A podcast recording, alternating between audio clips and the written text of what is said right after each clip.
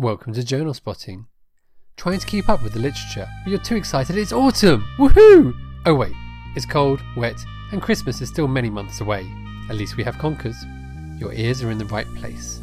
This is a general medicine podcast that will bring you a monthly roundup of the top practice changing articles, along with specialist interviews, guidelines, and more. We scour the journals so you don't have to. We are the Journal Spotters. Welcome back, fantastic listeners, to another Journal Spotting Roundup. Autumn has arrived like a plonk on a plate.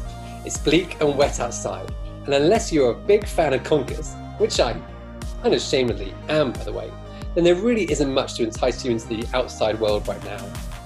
That, and apparently there is a pesky virus on the loose. Yes, still. So wrap up, put your feet up, get a steaming cup of hot chocolate on the go, or if you happen to have bowel cancer, we'd recommend coffee, but more on that later. Turn the volume up to level 11. Actually, don't, because noise pollution is more harmful than we realise, but more on that later too. And listen to your good old pals at Journal Spotting HQ doing the hard work for you. John, what else have we got coming up? Barney, it's great to be back. We're back on the microphone to review the hottest articles that we think you should know about. We're going to cover all sorts from coffee and cancer, turmeric lattes for arthritis, antiplatelets and colchicine for the coronaries, SGLT2 inhibitors for everyone, I think, uh, death by pollution, and lots, lots more. These are all going to be dished up in our Journal Bite format. And back to help us navigate the wild west of evidence based medicine with calm, clarity, and humour are our returning journal spotters, Katya and Annalan. Feels like uh, it's been a while since we've all been back together. Katya and Annalan, nice to see you. Uh, what you guys been up to since we last uh, caught up?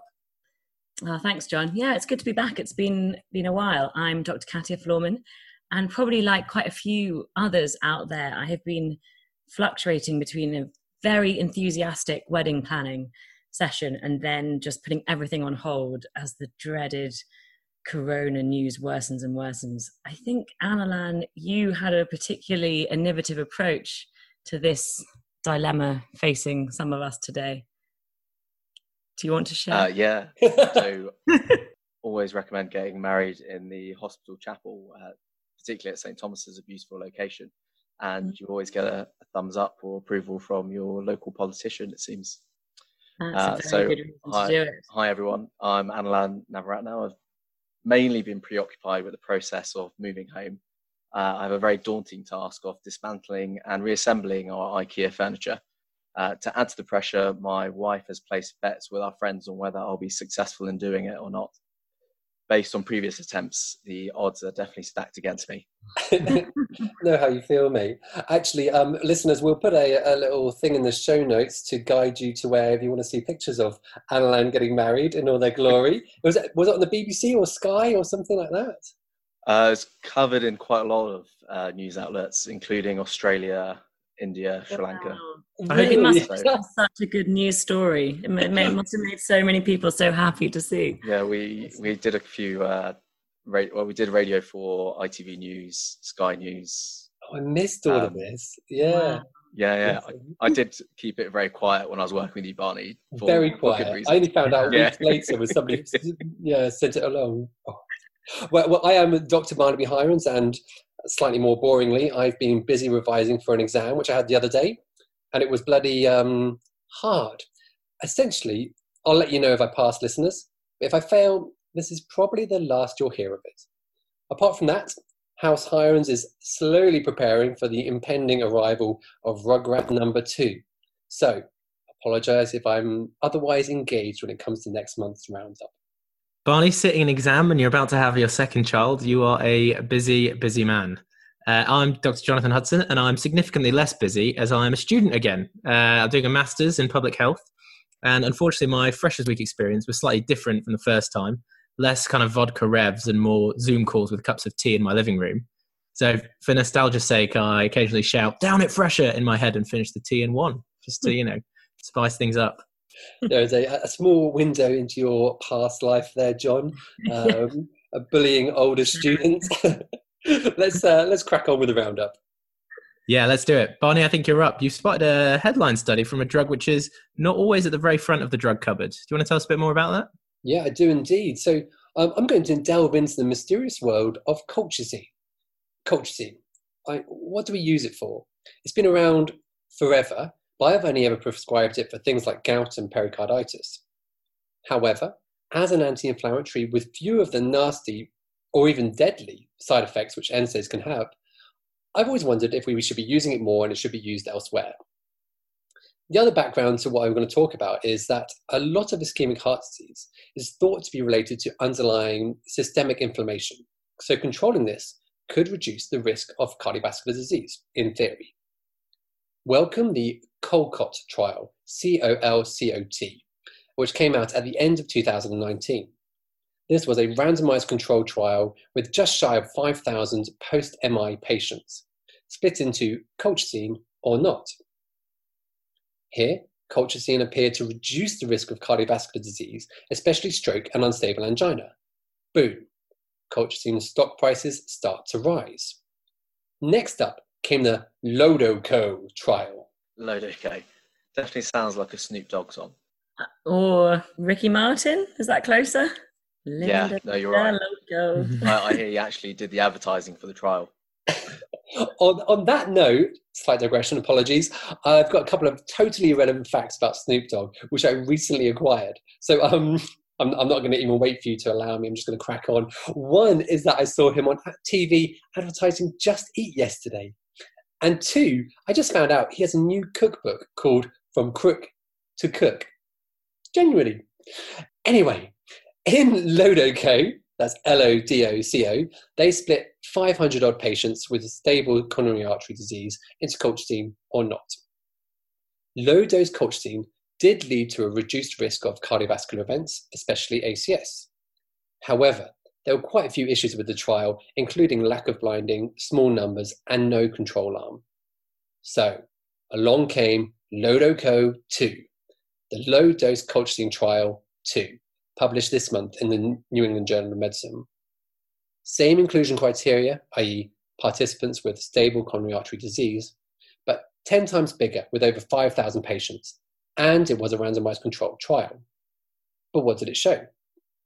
Their primary endpoint, a composite of cardiovascular death, myocardial infarction, ischemic stroke, and the need for coronary revascularization, occurred in 6.8% of the colchicine group and 9.6% of the placebo group. This gave a significant hazard ratio of 0.69. There was no significant difference in side effects, including diarrhea. Sounds marvelous. But the criticism has targeted a key fact. There was also no difference in either cardiovascular or all cause mortality. So, this data tells us that low dose colchicine will not make our diabetic, smoking, hypertensive patients live longer, but will reduce their overall risk of cardiovascular events. There are few risks involved, and it's cheap. Cheap and somewhat effective. I suspect the guidance is likely to change based on this. Thanks, Barney. That was really interesting. In the theme of vascular paths, can I take us back to the most talked about drugs of 2019? I mean, actually, can anyone remember anything about 2019? Seems so long ago. Yeah, 2019, when uh, we still thought that Trump was the worst thing that could happen to the world, and we were only half right. exactly. Any guesses of the, the, the aforementioned drugs? Surely it was hydroxychloroquine. No. Okay, I'll tell you. SGLT2 inhibitors. Anyone remember those? They are floating back down the river if they ever went away. If you've heard of the DAPA HF and the Credence trial, then these two studies, which I found in the New England Journal of Medicine this month, are right up your street. Whilst Credence proved the renal protective effect of SGLT2 inhibitors in patients with type 2 diabetes, the straightforwardly named dapagliflozin in patients with chronic kidney disease by Heerspink al. has shown that dapagliflozin, can we call it DAPA? It's it's a bit lengthy. Reduces the risk of worsening. I'm just going to do it. Uh, yeah, DAPA reduces the risk of worsening CKD in patients with or without type 2 diabetes. So they randomized over 2,000 patients to DAPA or placebo. And over a median of 2.4 years, they found that the risk of a primary event, and they defined this as a sustained decline in EGFR of at least 50%, development of end stage kidney disease, or death from renal causes. So the risk of a primary event was reduced by 39% in the DAPA group, and the number no- needed to treat was only 19. And then the risk of a composite of all three of those events reduced by 44%. So I think these are quite startling results. I mean, the follow up was only 2.4 years, but they actually had to stop the trial early because of such favorable outcomes. Another similar study, also in the New England Journal of Medicine, which is called Cardiovascular and Renal Outcomes with Empagliflozin in Heart Failure by Packer et al., has also broadened the evidence for empagliflozin and heart failure by looking at patients with a higher risk of a serious heart failure event than in previous studies. So they defined these high risk patients as, as those with a lower ejection fraction and a higher proBNP. So they had a median follow up of only 16 months, but there were almost 4,000 patients included. And this trial found that the combined risk of death or hospitalization from heart failure was reduced by 25%. And actually, most of this reduction came from that of reduced admissions for heart failure. And that was a 31% reduction. I should also add that in both studies, patients were only included if they already took standard therapy for CKD, such as an ACE inhibitor or ARB, or standard therapy for heart failure already. Wow, this uh, sounds like pretty practice changing for medics. You would think, yes, Annalan. I mean, currently for night by NICE, they're only recommended for those with type 2 diabetes, and this is as an add-on or as an alternative first line to metformin. And NICE advises not to give them if EGFR is less than 60. So it may be a little while to go before they, on all the, they are on all the CKD scripts. But ultimately, yes, despite the fact that both these studies were industry funded, I have to say that, I think we will be seeing more and more Flozins, if anyone's going to follow me on that one, as an add on therapy in the outpatient setting. As hospital medics, we need to remember that when we see them on the prescription record, it's prudent um, to know some of their common side effects. The most common one is genital infections, and there was an increased amount seen in the empagliflozin study. Another big one is euglycemic ketoacidosis. So we're always told to hold the SGLT2 inhibitor when admitting an acutely unwell patient to hospital. I love it. I think they, you know, they were like the big success of last year, and they keep growing, don't they? And even more things you've seen them in people they're using them in liver disease and all sorts. I think um, go on SGLT2s. so from exactly. So from new and exciting therapies to new and unfamiliar therapies, I'm going to talk about coffee. It's uh, rarely mentioned as part of the treatment plan, unless that treatment plan is for the knackered medical registrar who's on their fifth night shift and has a two-year-old at home. But this might be changing. This study in JAMA Oncology is really interesting and might be the first step to recommending coffee for patients with advanced colorectal cancer. However, you like your coffee, it may have some useful anti cancer effects thanks to its antioxidant effect, insulin sensitization, and direct anti neoplastic properties. Based on some earlier epidemiological work, the authors wanted to know whether drinking more coffee every day was associated with living longer in patients who had colorectal cancer that was unresectable, locally advanced, or metastatic. So, this was a prospective study done via diet questionnaires higher coffee consumption was associated with a statistically significant improvement in both overall survival and progression free survival. One cup per day increment corresponded to a 5% lower risk of progression of cancer and a 7% lower risk of death, with a higher median survival in those that drank greater than or equal to four cups of coffee per day versus non coffee drinkers. So, higher median survival of 39 months versus 31 months. So, if you drink more coffee and you have advanced colorectal cancer, you live a bit longer. I want to clarify some important points about the results. The findings were consistent when they controlled for potential confounding factors and prognostic variables. They even looked at whether non dairy sweeteners and creamer could be a confounder. And the effect was observable even if you drank decaffeinated coffee. So there are some limitations. There could be a confounding factor that they did not capture in the study. For example, coffee drinkers being more active, having better sleep habits, or their employment status and they didn't capture coffee habits before the diagnosis of cancer. Therefore, you don't know whether there has actually been a change in the coffee drinking habits in the last few months, and it is and this is a significant adjustment that might be causing the effect. So, what do you think, John? Coffee machines in the chemotherapy suites. Um, I actually like the idea of aeropress specialist physios. That's my uh, that's my idea for it to go out there. yeah, genius. There's definitely a good quip in that. Uh, well, I think as a possible treatment, coffee is cheap and has practical appeal. But before being able to recommend it fully, further research and a randomized intervention trial is needed. In the meantime, this study provides some reassurance to colorectal cancer patients who drink lots of coffee, and this will hopefully brew a further trial. Oh, you had to do that. Very good. Again, so SGLT2 inhibitors and coffee. Basically, if everyone just took those two things, they're probably going to live forever. It looks like great. Yeah.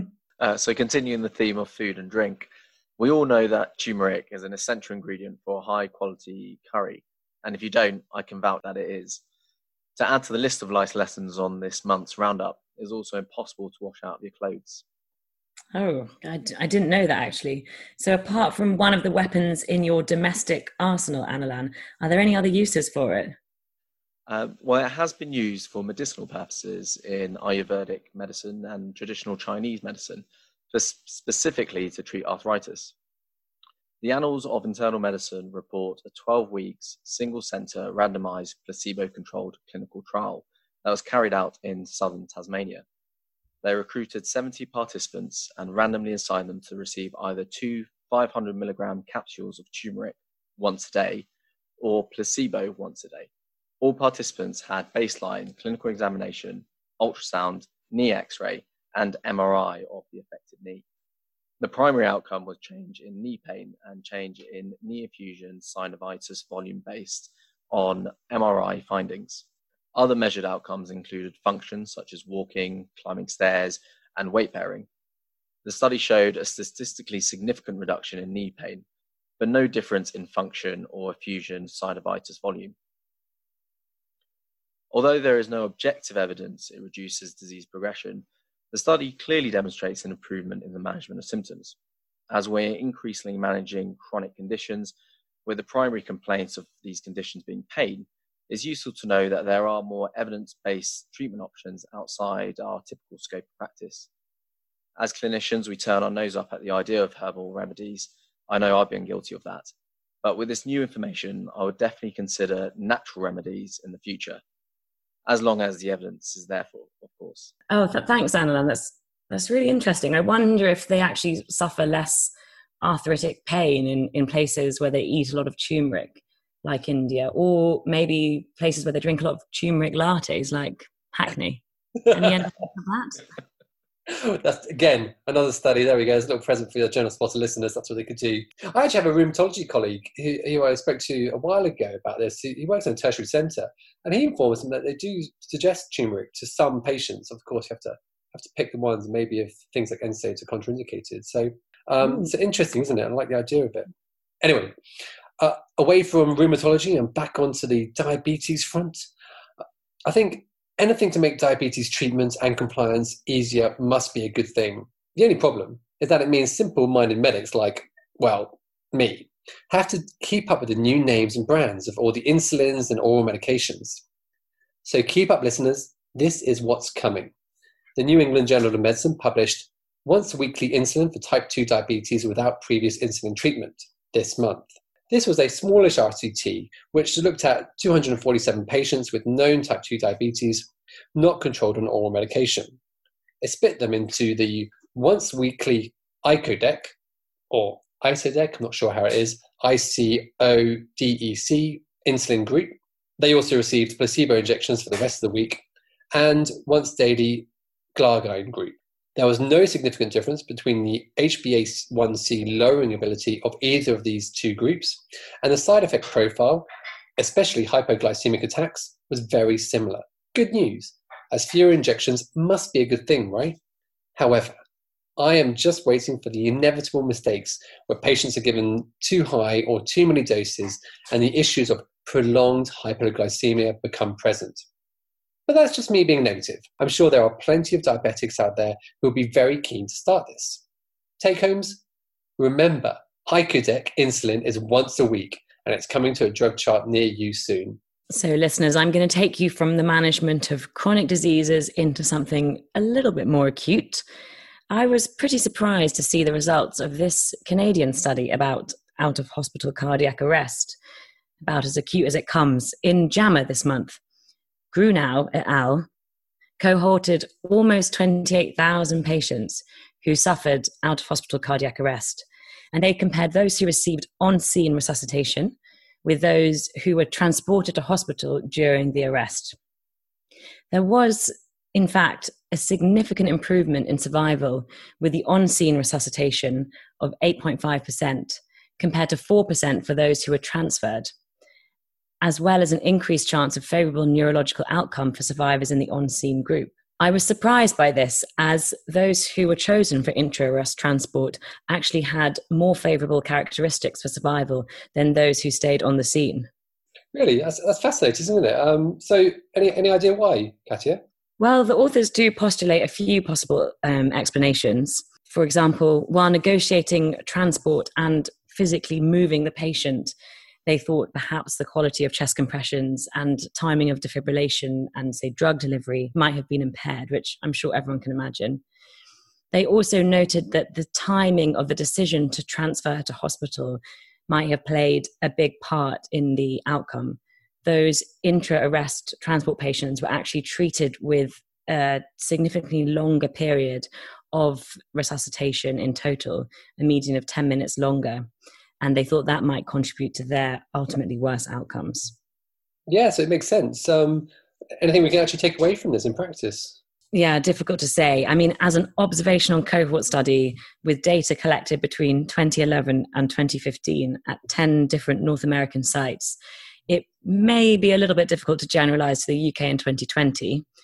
But given the unlikeliness of an RCT looking into this topic, if you can even imagine that, it may be the best that we have for now. It is important to note, however, that of the patients who received intra arrest transport after 30 minutes and survived, actually two thirds of those were successfully resuscitated, i.e., they obtained ROSC prior to their hospital arrival, which does slightly beg the question of whether you can extrapolate anything particularly useful about the quality of sort of in hospital resuscitation versus on scene when the results actually have such a confounding feature. Oh, that's really interesting. Thanks, Katia. Moving away from uh, life or death, but still a topic that's considered a do not miss diagnosis, I'm going to talk about giant cell arteritis. Making the diagnosis can be difficult, and the treatment is high dose steroids, which carries its risks, as we heard in last month's roundup. JAMA Internal Medicine reports a meta analysis which included only clinical trials and observational studies, and these only use temporal artery biopsies, imaging, or clinical diagnoses as the reference standard for giant cell arteritis, or GCA. Searching journals from December 1940 to April 2020, 68 studies fulfilled their selection criteria, which included 14,037 participants 4,277 of which were classified as having GCA. Looking at each symptom, examination finding, and blood test result, they calculated the likelihood ratio of leading to an accurate diagnosis of GCA. Now, I can't list all the findings in this podcast, but we'll outline the main learning points. On symptoms alone, limb claudication, jaw claudication, and previous diagnosis of polymyalgia rheumatica had a significantly positive likelihood ratio. On clinical examination, temporal artery thickening, temporal artery loss of pulse, and anterior ischemic optic neuropathy also had a significantly positive likelihood ratio. Finally, an ESR over 60 or platelets over 400 had a significantly positive likelihood ratio, whereas CRP had a negative likelihood ratio. Now, I would encourage listeners to have a look at the excellent summary tables in Table 2 and Table 3 of this manuscript. In addition to the positive likelihood findings, I was, I was surprised to read about the irrelevant findings. Headache, including temporal headache, did not have a significantly positive likelihood ratio, and neither did scalp tenderness. From my own experience, these two features are considered the red flags for GCA, but clearly are not as clinically significant as we previously thought. That's interesting, isn't it? Especially as you know, throughout medical school, it's all about people combing their hair and getting pain and Mm. um, that sort of headache, and you know, temporal headaches. There we go. Thanks, Adam. No, that's really useful. That's good to know. I'm going to have a short digression away from clinical medicine, if you'll allow me, folks. And I'm going to talk about the environment. Yes, we all know it's in trouble, and the UK is going to be a flooded but dusty desert at the going rate. But I want to briefly cover a report by the European Environmental Agency called Healthy Environment, Healthy Lives. They used data from a 2016 WHO investigation and assessed the impact of pollution on the health of Europe. So, quick question, guys. Across Europe, what percentage of deaths are attributable to pollution? Any mm. ideas? Ten percent. Yeah, I was going to go 10%, 9%. Pre Brexit or post Brexit? Oh, there we go. Good question. I think you could say pre Trump or post Trump. Well, Yeah. you, you know what, guys? You're actually in the right right ballpark. About 13% of all deaths in Europe can be attributable to pollution, based on these their data. This ranges from about 9% in Norway and Iceland to 23% in Albania and 27% in Bosnia. The UK sits around 12%. The top types of pollution which affect human health. Number one, of course, air pollution. This causes some 26,000 premature deaths annually across Europe, despite our attempts to reduce it. Next up, a surprise for some noise pollution is estimated to cause some 12,000 premature deaths per year and 48,000 new cases of ischemic heart disease. Then, climate change, heat waves in particular. With current global warming predictions, deaths from heat waves will reach about 130,000 a year. Then there were things like exposure to chemicals, um, environmental antibiotics, and water pollution, which on the whole isn't bad in Europe. Unsurprisingly, those from a lower socioeconomic background are by far the hardest hit for numerous reasons. Now, I've not gone into the intricacies of each of the studies they've used or how they have reached causality from, well, mostly observational data, but even if the figures are in the right ballpark, then they really are quite eye opening. I just wanted to ask Barney. uh, Obviously, we can't go into all the data, but noise pollution causing all the premature deaths. What's the what's the mechanism? They think mostly cardiovascular disease. And there's this idea about, well, one of the theories is actually the noise pollution is you know, causing stress, lack of sleep, higher blood pressure, that sort of thing. And they have found real sort of you know, quite clear associations you know, with that. So yeah, but I had no idea it was causing such an issue. So what about solutions? None are particularly easy, as you can imagine. Big change is costly. And the easiest way to get money is through consumerism and spending, which inevitably causes more pollution. Green spaces in urban areas are pushed because they provide a triple win less pollution, better well-being for inhabitants, and increased biodiversity. But whose houses do you knock down to create the spaces? What to take from this journal bite? People be aware that pollution kills, and it's not just diesel fumes which cause it. As medics, many of whom work in highly environmentally inefficient organizations, we have a duty to promote well-being, push our organizations to be more environmentally friendly, and improve the lives of our patients. Turn down your music. Turn down your bloody music. I was Uh, thinking could actually um, actually get causality with noise, and I was thinking maybe you could get a human or lots of humans and put them in a room with like really loud death metal for about five to ten years, and then get another one where you just they just have like whale sounds and stuff like that. But I just I don't know if they're going to get the funding for that or the ethics. yeah, maybe. I'm not sure about the ethics behind that either, Barney. Yeah, ethics might be might be the downfall. You never know. Now, slightly tangentially from pollution, we're going to talk about breathlessness. Specifically, breathlessness in severe COPD, which, as we all know, is disabling and really difficult to treat. There are non pharmacological methods and pulmonary rehab. And then you've got opioids, which for years have been recommended for refractory breathlessness in severe COPD. But as usual, with quote, things we've been doing for a while, there is not a huge amount of evidence to support this practice. So take a deep breath. It's time for the MORDYC study. Taken at face value, this result could take your breath away. It's an RCT that randomized 124 patients with severe COPD and refractory breathlessness to receive either placebo or 10 milligrams twice a day of sustained release morphine. They showed that morphine improved the COPD assessment score significantly with no change in the arterial carbon dioxide of patients with no serious side effects. So you could read this and think, Great, there we have it. Evidence that low dose morphine improves chronic breathlessness in severe COPD. Next paper. But don't hold your breath. We need to clear the air a little bit. Things aren't quite that obvious, and that's where journal spotting comes in. So the trial assessed the COPD assessment test in patients. It's a common eight item questionnaire designed to measure the effect of COPD on a person's life. Cough, phlegm, chest tightness, few other symptoms are each scored from zero to five. They only found a very small difference in the score between the two groups. It was 2.18. And they even moved the threshold lower in their analysis to be between two and three to make it a significant study. They did this when they struggled to recruit patients for the study. So they basically moved the goalposts a little bit. Also, they had to expand the trial to include patients with moderate COPD because they were struggling to recruit patients with severe COPD. We know that in this cohort, this is a group that is less likely to benefit from opioids, as breathlessness may be less of an issue. The study also failed to find any benefits in functional performance, care dependency, and breathlessness scores there was an improvement in mean breathlessness with opioid use in patients with severe dyspnea, which was an MRC grade greater than or equal to three. So everyone exhale. The breathing puns and song title references are almost over. This study is not going to change my practice, but it will make me think carefully about what studies I'm reading and how they are designed. Opioids remain a useful pharmacological intervention for patients who have refractory, severe breathlessness after oxygen, handheld fans, and pulmonary rehabilitation and this study provides a small amount of evidence and a bit of reassuring safety data to support this pre existing practice. Ah, spoken like a true respiratory registrar locum.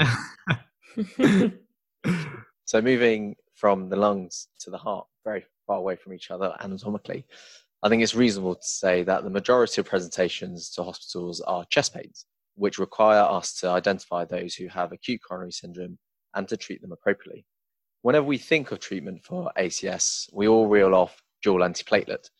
But which antiplatelets would you choose? I'll go if you like, guys. Well, I mean, uh, you know, based on the previous articles we've covered, aspirin and ticagrelor uh, for most, but possibly clopidogrel in the elderly or those at increased risk of bleeding. Well, you're right. Aspirin is the standard go-to drug, uh, but its antiplatelet companion seems to vary between trusts and even clinicians. Ticagrelor and prasugrel have been shown to provide more prompt, potent, and consistent platelet inhibition than the historically used clopidogrel, but they have also been associated with an increased risk of bleeding. This is particularly relevant when one third of patients with ACS are over 75 years old, and this cohort are generally at higher risk of bleeding. This is especially relevant for prasugrel, as a standard maintenance dose of 10 milligrams once a day has shown a statistically significantly higher risk of bleeding among this cohort in previous RCTs. In this month's Annals of Internal Medicine, a multi center randomized open label phase 4 trial pit prasugrel and ticagrelor against one another. A total of 3,997 patients with ACS, including STEMI, NSTEMI, or unstable angina, were randomly assigned to either treatment arm. Ticagrelor, 180 milligrams loading with 90 milligrams BD maintenance, or prasugrel, 60 milligrams loading with 10 milligrams maintenance once a day, unless they were over 75 years old or less than 60 kilograms. Then it was 5 milligrams once a day maintenance dose. The endpoint was composite of death, myocardial infarction, or stroke at 12 months. When comparing ticagrelor and reduced maintenance dose prasugrel, efficacy in terms of endpoint was similar. There was a statistically lower risk of ischemic complications one year after enrollment compared to ticagrelor. However, there was a statistically higher risk of all classifications of bleeding in this group. Although I imagine prescribing that second antiplatelet may still require cardiology approval in some trusts, it's worth knowing the growing evidence of the newer antiplatelets as well as the dose adjustments required for elderly patients or those that are under 60 kg. Yeah, I find it interesting. This is a constant battle, isn't it? I thought it was good that prasugrel have a, a different dose for the elderly or those at risk, but actually it's almost more concerning that they still had a bigger bleeding risk despite having that option to reduce their dose. And I think more and more we're realizing that actually for many patients the bleeding risk is actually pretty substantial and we really need to be thinking about it hard. So Yeah, thanks, Alan. That's really good to get that data in, in there. Sorry, Barney, I- I should have clarified that that higher risk was actually only in the 10 milligram once a day maintenance dose. So with the five milligrams maintenance dose, the risk of bleeding was the same Oh, okay. Oh, interesting. in comparison to ticagrelor. There we go. All right. Uh, Why are we still pursuing these like marginal gains in myocardial outcomes with these antiplatelet trials? I don't know. I, So it's so we can feel smug when we say to the cardiology reg that actually I recommend Prasugrel in our 75 year old patient. yeah. Or the drug Definitely. companies just trying to make something that they can patent. Yeah, definitely. And what's the cost difference as well? Yeah. thanks, thanks, guys. Great. Awesome. Thanks, Anna. Then. So um, I think that's getting to the close to the end of the journal bites. But Barney, I think you have something to fulfill our listeners' need for something sort of relatively, relatively irrelevant. Irrelevantly relevant, relevant. I do, I do indeed. I've got a little something, something from the New England Journal of Medicine, which England Journal Medicine seems to have played quite a big role in our in our podcast today. Looking back, now we don't usually go through case studies, but I felt this one fit our rigorous selection process for a relatively irrelevant, relevant article, and had some valuable lessons attached to it. Of course, in a nutshell, American man has a VF arrest in a restaurant prolonged resuscitation, given the works, and they get return of spontaneous circulation. No significant past medical history, initially found to be very hypokalemic of unknown cause. Full workup ensues. His sodium was on the high side, his heart isn't working properly on an echo, he develops a metabolic alkalosis once his lactic acidosis resolves. On the spot, any thoughts? Crack journal spotting team? Low potassium. Did you ha- did you say high sodium? You did say high sodium. High, sodium was a bit high, yeah. That's always the alarm bells, isn't it? So sounds like something related to excess steroid, maybe. Mm-hmm. Maybe an overdose on steroids. Is he a big guy? Yeah, good guess, good guess. I mean, I like what you're thinking, and you're on the same page as our US colleagues over there. After extensive house esque investigations, a diagnosis of pseudo hyperaldosteronism was made. But, I mean, what on earth was the cause? A little more digging, and the all important collateral history from his family.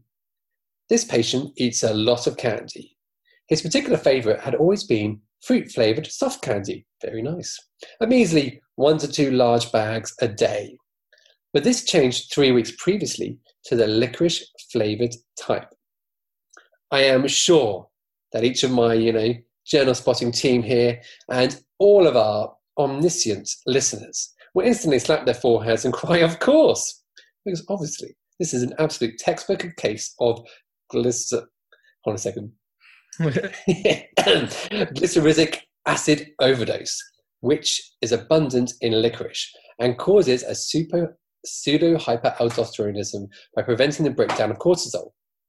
You then get unimpeded cortisol in the body, which increases to such an extent to cause severe hypokalemia, alkalosis, fatal arrhythmias, and renal failure. All of which this poor guy had, and yes, it proved fatal. He died. He died, poor guy. I know. Yeah. Didn't realise. Sorry, Katia looks shocked. Like God, I mean, he really was eating a lot of sweets. It's Yeah. I mean, they should have more shots resuscitated him before he got into hospital. That's right. That- And then he was. I was more surprised about how someone could stomach that much licorice. It's absolutely disgusting. that is absolutely. hey man, everyone's got different tastes. True. So, um, treatment options for this, guys. Well, stopping eating licorice is generally advised, but the hypokalemia can take weeks to resolve, and the hypertension due to the broken RAA axis takes even longer to correct. But the outlook is usually good if the cause is realized. So, practice changing points from this. Don't eat candy. If you do, don't eat too much. If you do eat too much, and by that I mean one to two big bags a day, don't eat too much licorice. And the next time a hypertensive, hypokalemic patient staggers in, go on, ask about their candy consumption. One of these days, you may just hit the nail on the head. What is the um? Do we know the toxic dose of licorice? I No. just about to ask that. How much licorice is too much licorice? Do we know? I do not know, and that's a very good question. And that probably depends on what type of licorice and how much glycyrrhizic acid is in it, Mm. Uh, and possibly on your renal function and things like that already. Is there a warning label on licorice? No, but there should be. I wonder if the family sued. It is America, for, God's sake. Gosh, something to look into. Anyways, that's brilliant. Thank you, Barney. Our first case study, and I think it was quite a good one. So, uh, thanks a lot, everyone. Thanks for your hard work for digging out those articles. I'm sure we've got a lot of very satisfied listeners. Uh, we've covered a hell of a lot. Shall we do a quick fire review of what we covered? Who was first? That was me. That was me. That was Barney. colchicine. Yeah, great. Colchicine looks like it. Um, it is beneficial in ischemic heart disease. May not improve survival. I had SGLT2 inhibitors making a second comeback for patients without diabetes as well. Serve a coffee with the chemotherapy for patients with advanced colorectal cancer. Turmeric is good for the knee as well for the curries. There will be a weekly insulin coming. It's called Icodec, and please don't prescribe it every day. If you are to see someone having an out of hospital cardiac arrest and you can't get them to hospital, don't worry too much. They might just do better off for staying on scene. Poking your patient on the side of the head to elicit that scalp tenderness might not be as useful as you think for giant cell arteritis. Uh, pollution kills, and it kills tens of thousands of people for numerous different reasons across Europe. Um, so we should all be doing our part to try and improve it. Opioids for patients with severe COPD and refractory breathlessness. Uh, no new significant evidence, but still recommended. And if you're prescribing one of the new antiplatelets like prasugrel, think about patient's age and weight. And if you're going to insist on eating a shitload of candy, try not to try to avoid the licorice ones. Lovely. Thank you very much, guys. That's been really fun. Thank you. And uh, I think we've covered a lot. Yeah, thanks for having me. Great, Thanks, guys. Have a good evening. Take care. All the best. Bye. Bye. You have been listening to Journal Spotting with your hosts Dr. Barnaby Hirons and Dr. Jonathan Hudson. Today we were joined by the awesome Katia and Annalan. Information on today's show can be found on our website, journalspotting.com, on Twitter at journalspotting, Facebook or Instagram. Special thanks goes to our logo lady Natalia and graphics man Costa. If you liked today's podcast, subscribe and leave us a review. If you have any feedback or questions, get in touch via our webpage, our email journalspotting at gmail.com or tweet us. Disclaimer time. This podcast is for educational use only. The views expressed are opinions based on our experience, the experience of our guests, and the evidence we read. We are not affiliated to any particular institution. By listening to this podcast, you agree not to use the information we share to make decisions on how you treat your patients or yourselves.